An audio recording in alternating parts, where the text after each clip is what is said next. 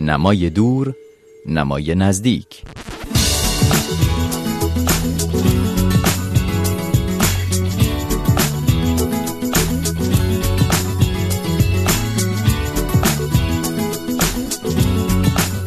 جمعه گذشته وقتی که نام ژیلا مساعد شاعر ایرانی سوئدی به عنوان یکی از دو عضو تازه کمیته داوران دائمی آکادمی سلطنتی نوبل ادبی معرفی شد نه فقط ایرانیان سراسر جهان بلکه خودش هم می‌گوید که کاملا غافلگیر شده است. ایرانیان شاید بیشتر به این دلیل که تا پیش از این نامی از این شاعر هفتاد ساله به رغم ده دفتر شعری که در کارنامه دارد یا به کلی نشنیده یا به ندرت شنیده بودند. با این حساب شاید مشهورترین سروده های او برای همیهنانش همان شعرهایی باشد که سال 1355 از سوی کانون پرورش فکری با موسیقی فریبرز لاچینی و صدای سیمین قدیری در کاستی به نام آواز ها و ها منتشر شده است. اما ژیلا مساعد کیست چگونه میاندیشد؟ با ادبیات امروز ایران چقدر آشنایی دارد؟ جایگاه ممتاز فعلیش تا چه حد می‌تواند به نفع دستکم جلب توجه به سمت ادبیات به کلی مفقود ایران در سطح نوبل باشد؟ اینها و پرسش های متعدد دیگر را در گفتگویی با این شاعر ایرانی عضو کمیته نوبل ادبی در میان نهادم ضمنا موسیقی که زیر صدای من و در ادامه میشنوید ترانه آبی سروده خانم مساعد از مجموعه آواز فصلها و رنگ هاست سپاس که با من مرشد قاسمفر همراهید. از آسمان آبی تا شبهای محتابی از دریا و نیلوفر تا روزهای آفتابی میشه همه جا آبی. میشه همه جا آبی. خانم مساعد ضمن خوش آمد به این برنامه نمای دور نمای نزدیک. در سطری از شعرتون گفتید می‌خواستم در شهری بمیرم که مردمانش قادر به تلفظ نامم باشند. ظاهرا با وقایع خوب این روزها توی زندگیتون به نظر می‌رسه که به آرزوتون رسیدین.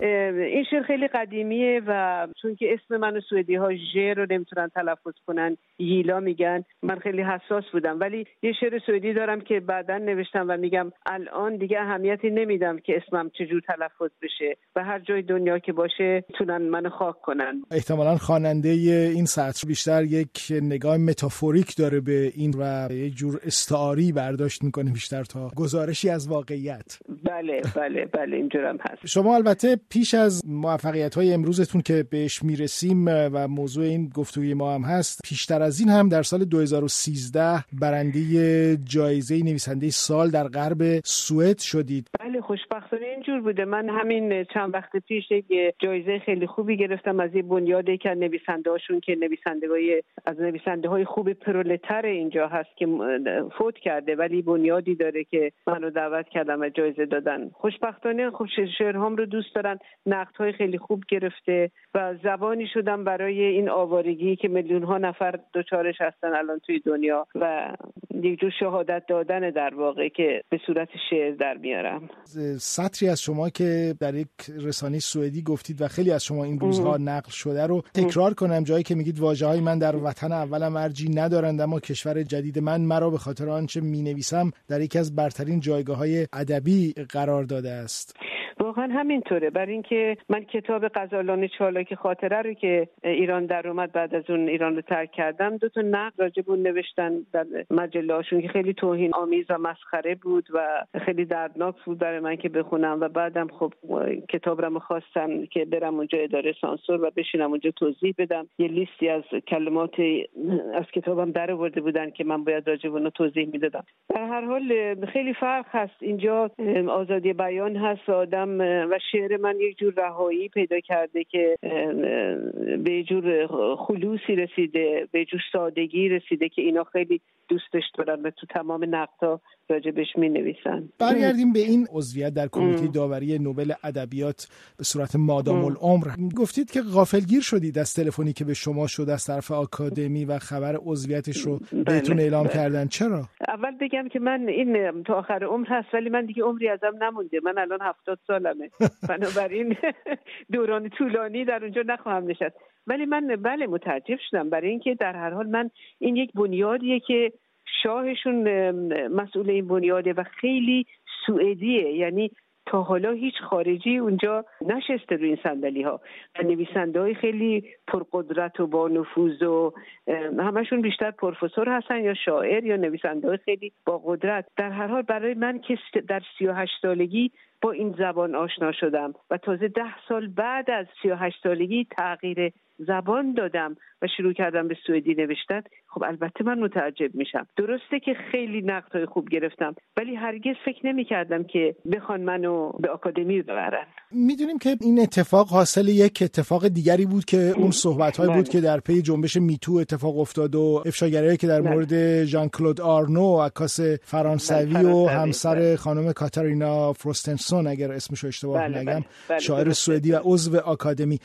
در مورد ایشون شد و این اتفاقات پیش آمد. فکر می‌کنید اگر چنین اتفاقی نمیافتاد آکادمی اعضاش رو تجدید می‌کرد؟ فکر نمی کنم فکر نمی کنم اگر که این اتفاق نمیافتاد آکادمی به صورت سابق ادامه می‌داد. ولی مردم خوشحال هستن که این بنیاد قدیمی به این علت مجبور میشه که تازه کنه اعضاشو و چیزایی رو تغییر بده. ولی اگه این اتفاق پیش نمی اومد هرگز نمی‌شد در واقع. نه. کمیته چند نفره 18 نفر هستن. 18 تا صندلی هست که اونجا میشینن و تصمیم می‌گیرن. من خیلی وارد نیستم. خود سوئدی هم خیلی نمی‌دونم. برای که بنیادیه که مستقلا برای خودش کار می‌کنه و و خیلی عادت ندارن که گزارش های زیادی به مطبوعات بدن. ولی خب آدم های فرهیخته ای هستن آدم های باسوادی هستن و آدم های عدیبی هستن که اونجا میشینن.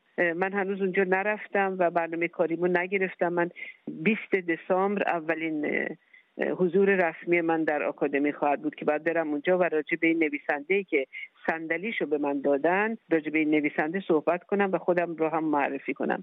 و این نویسنده که من روی صندلیش خواهم نشست یکی از نویسنده های زن بسیار عالی سوئدی هست که چند سال پیش به اعتراض آکادمی رو ترک کرد به علت اینکه آکادمی طرفداری از سلمان رشدی نکرد. و ایشون صندلیش رو ترک کرد و بر نگشت هرگز. اینکه یک ایرانی بتونه در جایی مثل کمیته داوران نوبل صندلی داشته باشه اتفاق مهمی است در حوزه فرهنگی و ادبیاتی ما در زبان بله. فارسی. اما بله. چند تا چیز دیگه هم این وسط هست. یکی مهاجر بودن شما دیگر اینکه از یک سرزمینی که خودش به دلایل بسیاری سوژه بحثایی است که خیلی هم خوشایند نیست واقعیتش. برای اینها مهم هست. ببینید من خیلی تعریف از خود میشه من دوست ندارم. ولی تمام کتاب های من نقد های بسیار عالی گرفته و مرتب نوشتم که من زبان سوئدی رو با زبان خودم ثروتمندتر کردم. و کسی که الان رئیس کمیته نوبل هست الان اکنون یه آقای پروفسور زبان ادبیات فرانسه هست. این سه سال پیش روی کارهای من آنالیز کرد و مقالاتی توی روزنامه ها نوشت و در دبیرستان ها کورس های گذاشته بودن که آشنا بشن با زبان شعری. من تو کتابخونه های اینجا دوره های گذاشته شده بود که جمع می شدن و شعرهای منو می و آنالیز می کردن برای هم. در حال یه زمینه بود برای این و بیشتر اینا بیشتر به بار فرهنگی و ادبی من فکر می‌کنن تا اون بار جغرافیاییش. خودم هم همیشه میگم توی کوله پشتی من فقط ادبیات غنی ایران رو اینجا آوردم. زبان و فرهنگم آوردم. و تو شعرهای سوئدیم البته از سمبل ها و متافورهای زبان فارسی خیلی استفاده می‌کنم. و این براشون جذابیت داره. همینه که باعث میشه از اصطلاح اینکه زبان سوئدی رو شما غنیتر کردین استفاده بکنن. بهره بردن از فضاها ذهنیتها ایماژهای زبان فارسی بله. یا شعر فارسی؟ بله بله. این براشون خیلی مهمه. براشون دنیای تازه یعنی من حرفی رو می‌زنم که منتقدین نوشتن. شعر زبان ساده داره ولی بلافاصله تو میفتی توی چاهی که یک چاه عمیق خیلی عجیب تاریک قدیمی شرقیه. و تو اونجا خیلی چیزایی می‌بینه که تو ادبیات سوئدی نیست. نیومده. کسی جرئت نمی‌کنه راجع به اونا بنویسه. و این براشون خیلی جالب. این combination این دوتا دنیا این دوتا دنیای وهمالود ملاقات من با زبان سوئدی وقتی که چل ساله هستم و و این زبانی که برای من زبان خودم که مثل اقیانوس میمونه شیرجه می‌زنم تو این زبان و هر لغتی که دارم بخواد انتخاب می‌کنم و زبان سوئدی برای من مثل استخر میمونه. اینقدر برام محدوده برای اینکه من خیلی دیر یاد گرفتم. ولی با این همه اینها رو جوری به هم ادغام می‌کنم که شعر من برای اینها خیلی جالب میشه. یعنی هم اون بار کهن نظم ایرانی رو داره با متافورهای خودش سمبولهای خودش و همین سادگی و سراحت و جرأت زبان سوئدی توش هست. شما چند تا کار به زبان سوئدی منتشر کردین؟ چند تا کار به زبان فارسی؟ هفت تا کتاب هفت تا کتاب شعر سوئدی دارم که در واقع بسیار هست. می‌دونین کتاب شعر حتی تو سوئد هم به اون شکل فروش عالی نداره و کتاب های من جز کتاب هایی که در واقع تو کتابخونه براش صف میبندن تا نوبتشون برسه. و این خود من چک کردم روی اینترنت. ده تا کتاب شعر فارسی دارم هفت تا سوئدی. جدای از آنچه که منتقدین سوئدی میگن خود شما به عنوان شاعر به عنوان خالق این شعرها فکر می‌کنید که چه چیزی شما میدین به زبان سوئدی که این همه استقبال درست می‌کنه در سرزمینی که به درستی میگید که شعر در اونجا هم اون استقبال رو نداره که مثلا آثار fiction آثار داستانی. البته در بقیه بله، دنیا بله. هم تقریبا همینطوره. همینجوره بله. نمی‌دونم چی بگم. من در هر حال به یک جور شجاعت به یک جور صراحت به یک جور عریانی اینا همیشه میسنی عریانی تو کلامم رسیدم در زبان سوئدی که توی فارسی نداشتم. و یه جور و یه جور صداقت بی‌نظیر واقعا. با زبان با زبان سوئدی خیلی خیلی نزدیک شدم. یعنی به طبیعتشون دستم رو گرفتم زیر شاخه های درختا بیدا گفتم نمک دست منو که از صحرا اومدم بچشین. با من آشناشین من شعر دارم به این شکل به سوئدی. و خواستم خودم رو واقعا نزدیک ادبیات سوئد بکنم. بفهمم ادبیاتشون کلماتشون رو بگیرم با با روحم با جان و دلم. برای همین واقعا الان وقتی شعر می‌دونی که شاعر نمیشینه شعر بگه شعر خودش میاد و آدم می‌نویسه. و من سالهاست الان شعر مغز من انگار دو تا درد داره. یکیش به سوئدی یکیش به فارسی. وقتی شعر فارسی میاد من میشینم می‌نویسم. وقتی به سوئدی میاد خودم اصلا تعجب می‌کنم که من که اینقدر دیر این زبان یاد گرفتم اینا کجا آماده میشن؟ اینا کجا ساخته میشن و این اصلا این دو قطار رو من که یاد گرفتم. این این این چیزها از کجا میاد؟ ولی خب اینقدر خوشحالم که به این حالت به اینجا دست یافتم و این قدرت رو دارم که بتونم به سوئدی خودم رو بیان کنم. به نظر خودم یه تریومف یک پیروزی واقعا. به نظرم این تنها چیزی که از زبان ساخته است که روی تمام مرزها وای میسه میرخصه فریاد می‌زنه و محکوم نمی‌کنه و جاجمنت نداره و و می‌تونه خودشو نشون بده. می‌تونه صدا باشه. می‌دونین من تنها من خیلی تنهایی کشیدم تو سوئد. فقر کشیدم تنهایی کشیدم. دو تا فرزندم رو بزرگ کردم دانشگاه رفتم اینجا خیلی کوتاه. کار کردم تمام وقت و تمام مدت در من آدم گوشه نشینی هستم آدمی هستم که زیاد معاشرت نمی کنم زیاد حرف نمی‌زنم. الان حرف می‌زنم چون مجبورم.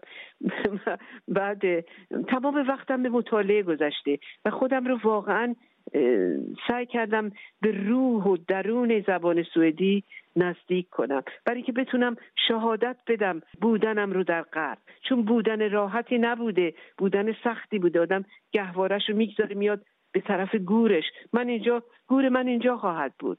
بنابراین خیلی دردناکه و این این دردش باعث شده که من بتونم یه چیزایی رو به زبان سوئدی فریاد بزنم و بگم.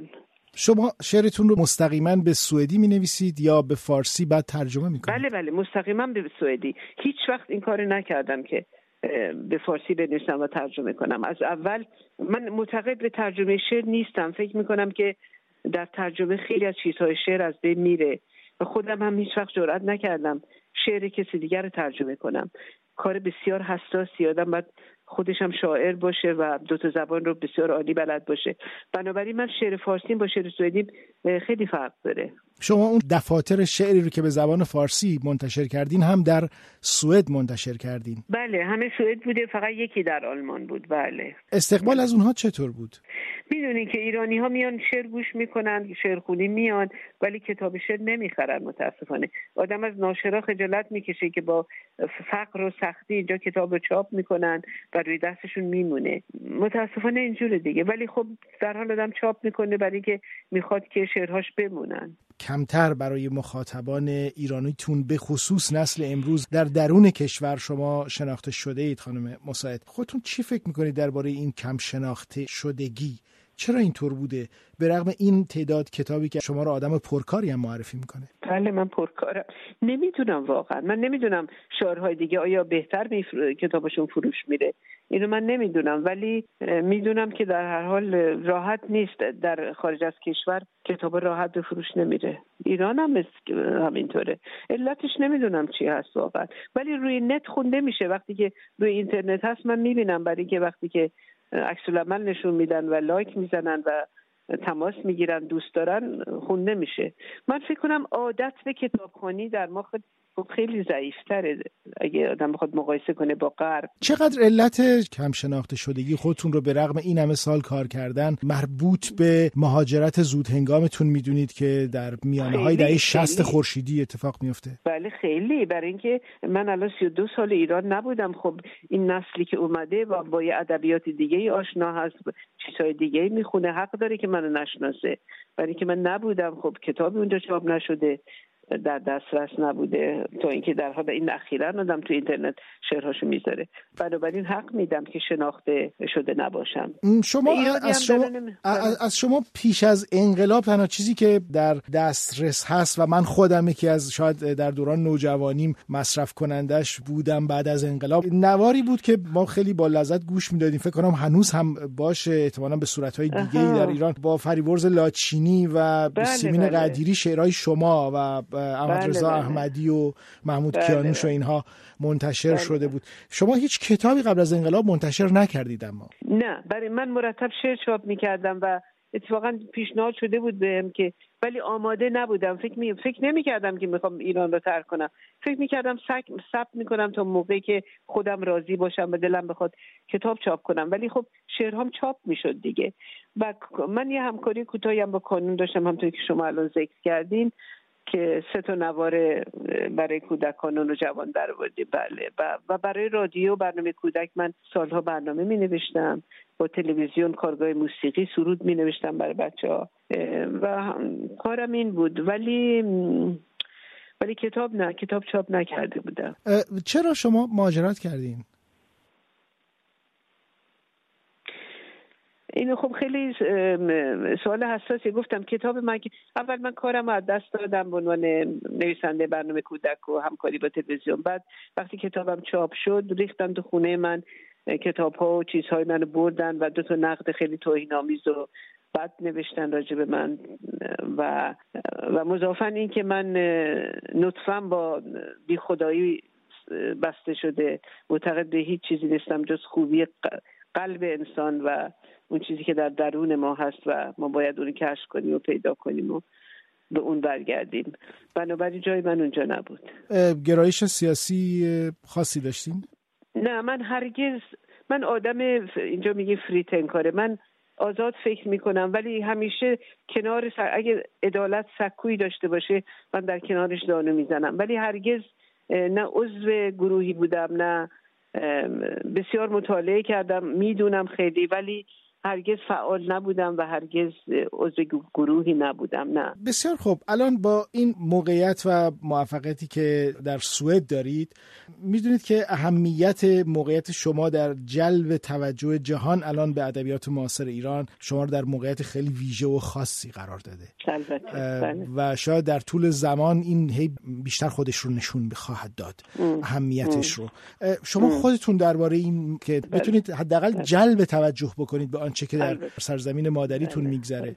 خودتون چه جور اینو تحلیل می‌کنید و چه انتظار از خودتون فقط بله. من فقط به همین دلیل قبول کردم این این کارو. برای اینکه سن من الان زیاده و زندگی آرومی دارم و این تنهایی مو دوست دارم و می نویسم خیلی. به این علت قبول کردم که اونجا یک زبانی باشم و یک اتاقی اونجا بسازم که معرفی کنم زبان. من فکر می‌کنم زبان فارسی یکی از البته همه زبانهای دنیا به نظر من زیبا هستند ولی زبان پارسی واقعا یکی از زیباترین زبان هاست و این ثروتی که ما داریم نه نفت نه گاز ثروت ما شعر ماست.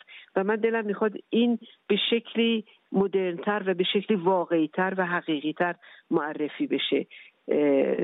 نظم فارسی شعر فارسی که واقعا بی نظیره حافظ اونجوری که ببخشید. من اینجا آسم دارم صدام گرفت. ببینید من همیشه معتقد بودم که جنبه های اساتیری ایران ملتی که یونان و اروپا همیشه مسلط بودن نادیده گرفته شده. برای اینکه چیزای اساتیری ما خیلی زیبا هستن داستان های اساتیری ما.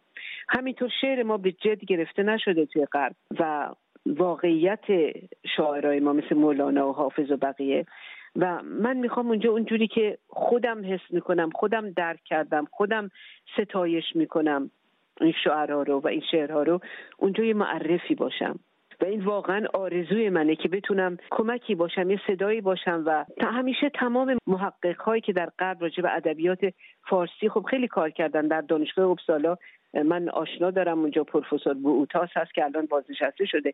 اینا کار کردن ترجمه کردن شعرهای فارسی رو مولانا و اینا و خیلی زحمت کشیدن. ولی معرفی کردن حافظ به آدمی که قرآن خون بوده خب این واقعیت نداره. حافظ از از خواب که بلند می شده شراب واقعی می خورده چنگ می زده و می رقصیده و آواز می خونده در حال ادبیات ایران رو اونجوری که واقعی بوده معرفی کردن فکر می کنم وظیفه منه. چرا سهروردی کتاباش سوخته شد؟ چرا دیگری کتاباش سوخته شد و شاعر دیگری کتاباش سوخته نشد؟ خب اینها چیزاییه که غرب کنجکاو راجع بهش و من دلم می‌خواد که اینها رو روشنتر واقعیتر و اونجوری که بوده خیلی objective خیلی واقعیت و من فکر می‌کنم ما در فقط در مقابل حقیقته که ما مسئولیم. مخصوصا هنرمندان مخصوصا شاعرها و نویسنده ها روشنگری کنیم. معلومه که ادبیات کلاسیک ایران رو خوب خوندید و خوب می‌شناسید. از شیفتگیتون نسبت بهش مشخصه. بله بله. با اتکا به این میگم. اما چقدر با ادبیات معاصر ایران آشنا هستید و همراه هستید؟ بله باید راستشو بگم. من رمان فارسی نمی‌خونم برای اینکه وقتشو ندارم و رمان های زیادی در میاد.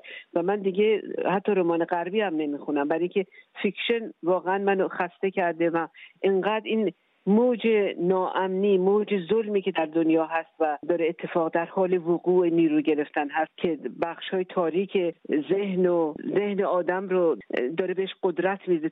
راسیستا هستن نازیستا هستن و فاشیستا هستن الان قدرت گرفتن. برای همین من دیگه هیچ رومانی دیگه رازیم نمی‌کنه. مگر اون رمان های خیلی قدیمی داستایوفسکی یا کسایی که خیلی خیلی بزرگ بودن. بنابراین وقت برای رمان خوندن نمی‌گذارم.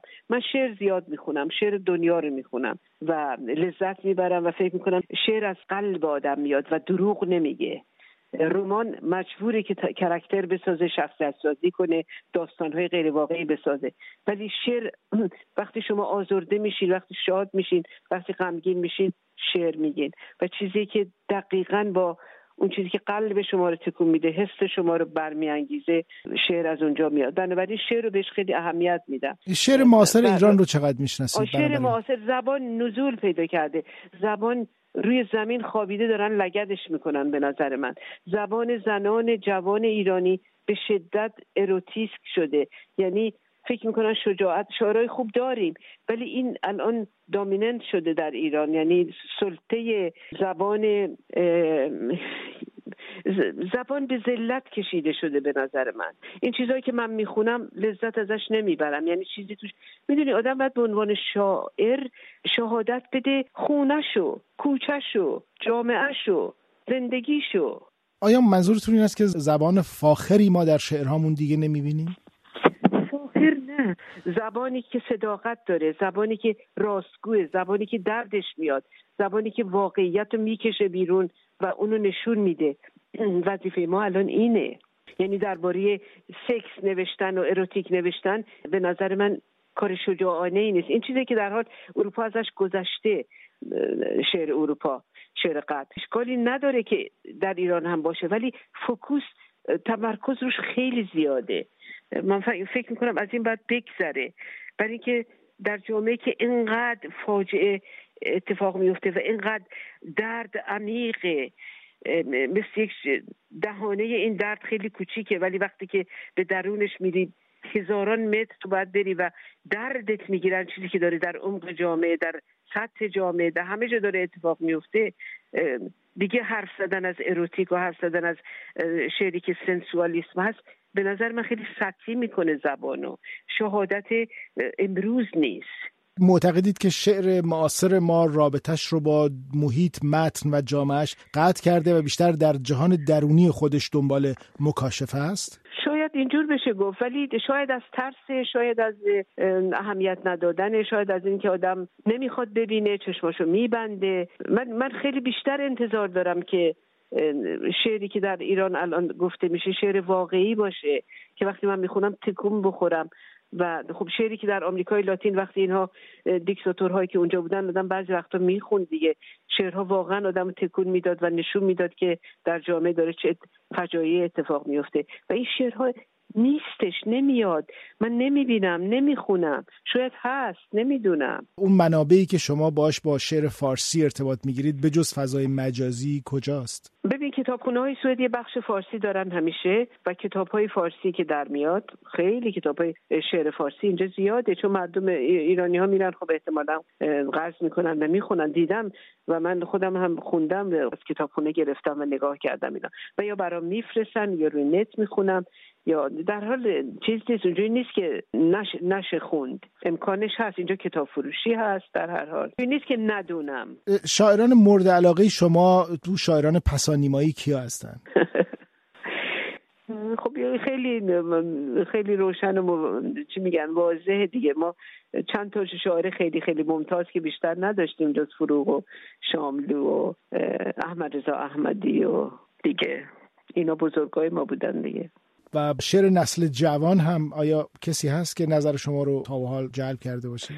بله ولی من نمی‌خوام الان اسم بگم چون که ایجاد دشمنی میشه ولی هستش. بله دقیقا. در ایران هست و در خارج از ایران هم هست. ولی نه از شاعرانی مثل شاملو فروغ یا اونجور که شما نام بردید احمد رضا احمدی و دیگرانی که در کنار اونها یا پشت سر اینها ایستادن در شعر نیمایی در جهان جایگاه شایسته داده شد و نه از شاعران نسل بعد از انقلاب به طور طبیعی این اتفاق افتاد. علتش چیه؟ متاسفانه. علتش اینه که ما بودساز هستیم ولی کارهای اون بوت رو به جد نمی‌گیریم جدی شما ببینین این همه آدم های فرهیخته دانشگاهی و عاشق ادبیات ایران در خارج از ایران همیشه بودن که شاملو پرست بودن و فروغ پرست بودن. ولی هیچ کدوم از اینها ترجمه درست حسابی از اینها نکردن از این کارها نکردن. نه به انگلیسی نه به آلمانی نه به فرانسوی به هیچ زبانی. اگر سه ترجمه از به سه زبان از کتاب های شاملو به آکادمی سوئد فرستاده می‌شد. من مطمئنم جایزه ادبیات بهش می‌دادن جایزه نوبل رو بهش می‌دادن. برای که کارش در سطح جهانی بود. و در زمان فروغ خب این شانس رو نداشت. فروغ عمرش کوتاه بود. ولی من الان یک نمایشی راجع به فروغ به سوئدی نوشتم.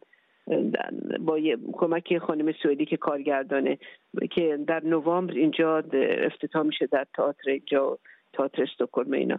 و دارم معرفیش می‌کنم که شعرش در سطح جهانی بود واقعا. شبیه نداره. و چقدر کوتاهی کردن اونهایی که می‌تونستن ترجمه کنن می‌تونستن چاپ کنن. شما ببینین آقای گلستان با اون ثروت زیادش یک بنیاد برای فروغ نساخت که این بنیاد به شاعرهای جوان کمک کنه کتابهای فروغ به زبانهای مختلف منتشر بشه. در غرب. شما خودتون هیچ وقت احساس کردین که باید یک مثلا گزینه ای از کار این شاعران بزرگ رو ترجمه بکنید در نشریات سوئد معرفی بکنید یا در سخنرانیاتون یا در محافل و جایی که نفوذ دارید؟ بله ببینین الان یکی از بزرگترین ناشرهای سوئدی من و یک خانم ایرانی دیگه که اینجا در دو سالگی اومده اینجا و به سوئدی شعر میگه خواست و از ما خواست که بعد از شن بعد از اینکه شنید من زندگی فروغ به سوئدی نمایش کردم خواست که ما کارهای فروغ رو به سوئدی ترجمه کنیم. چون من فارسیم خیلی خوبه و این خانم فارسی به این شکل بلد نیست با هم این کارو کنیم. من اول خیلی برام سخت بود برای اینکه گفتم اصلا کاری به غزلاش ندارم و غزلاش ترجمه نمی کنم ولی دو کتاب آخرش رو چرا؟ و حالا قرار شده اگر من وقت کنم و ناشرم هنوز بخواد. شاید در آینده این کار بشه که به صورت خیلی جدی و به صورت خیلی اطلاع, اطلاع یافته زبانی به سوئدی ترجمه بشه. و امیدوارم این کار بشه. من می‌خوام که اصلا خواهش بکنم که یکی از شعرهای خودتون رو برای ما به عنوان پایان این گفتگو بله. بخوانید که برنامه رو با شعر شما به پایان ببریم. بسیار عالی. فقط توضیح بدم که کتاب تازه من ماه دیگه از در استکهلم از این شاب در میاد و اسم این کتاب هست در این خانه بیدر خوابم نمی‌برد انتشارات ارزان در سوئد این کتاب رو در میاره و این دهمین کتاب فارسی منه. حالا یک شعر رو از همین کتاب براتون می‌خونم. اتاق من تو را در این جابجایی دردناک به شکل اتاق درآوردم. نادر بدون زمان و ازان من. به درون تو میخزم به دیوارت تکیه می‌دهم. بر زمینت میخوابم. نفست را فرو می‌دهم. فریادت را قورت می‌دهم. در خوابهایت راه می‌روم. کلماتت را بر زمین میچینم و بر آنها برهنه میخوابم. و هر آنچه را که به هیچ کس نگفتم در گوش تو میدمم. از این پس نشانی زندگانی من تویی. ای اتاق پر آغوش پر سقف پر دیوار. ای راز داره لال. خب این چهار خط بعدم بخونم چون دلم می‌خواد که آره بله، این حتما این آره آره. این هم اسمش اتاقه.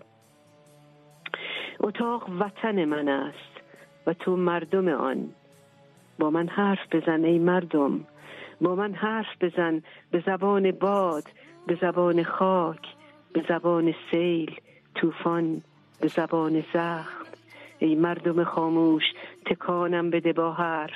بیدارم نگاه دار تا مرهم. ای مردم خاموش. میشه همه جا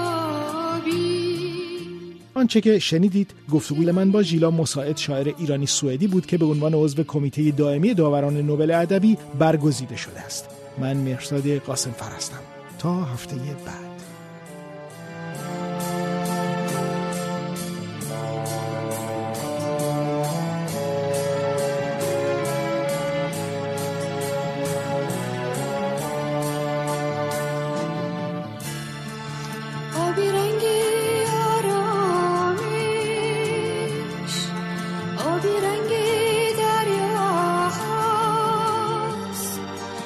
bir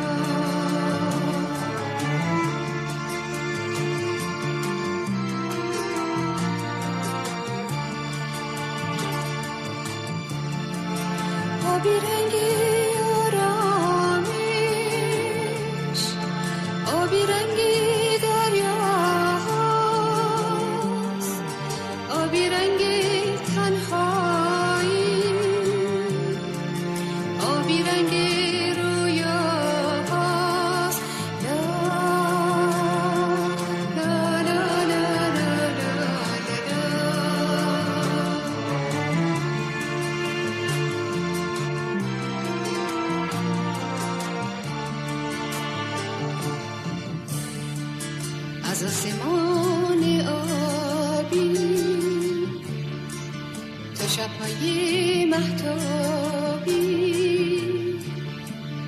از دریا بونی لوفا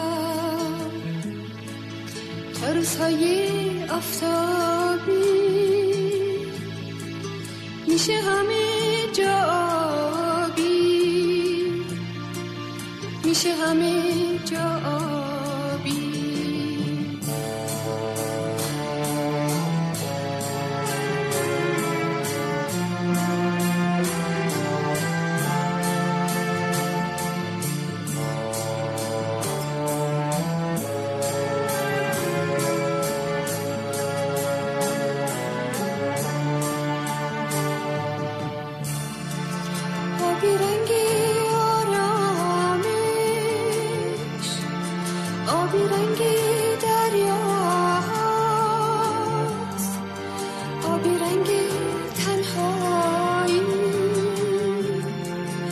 Oh, be like rengi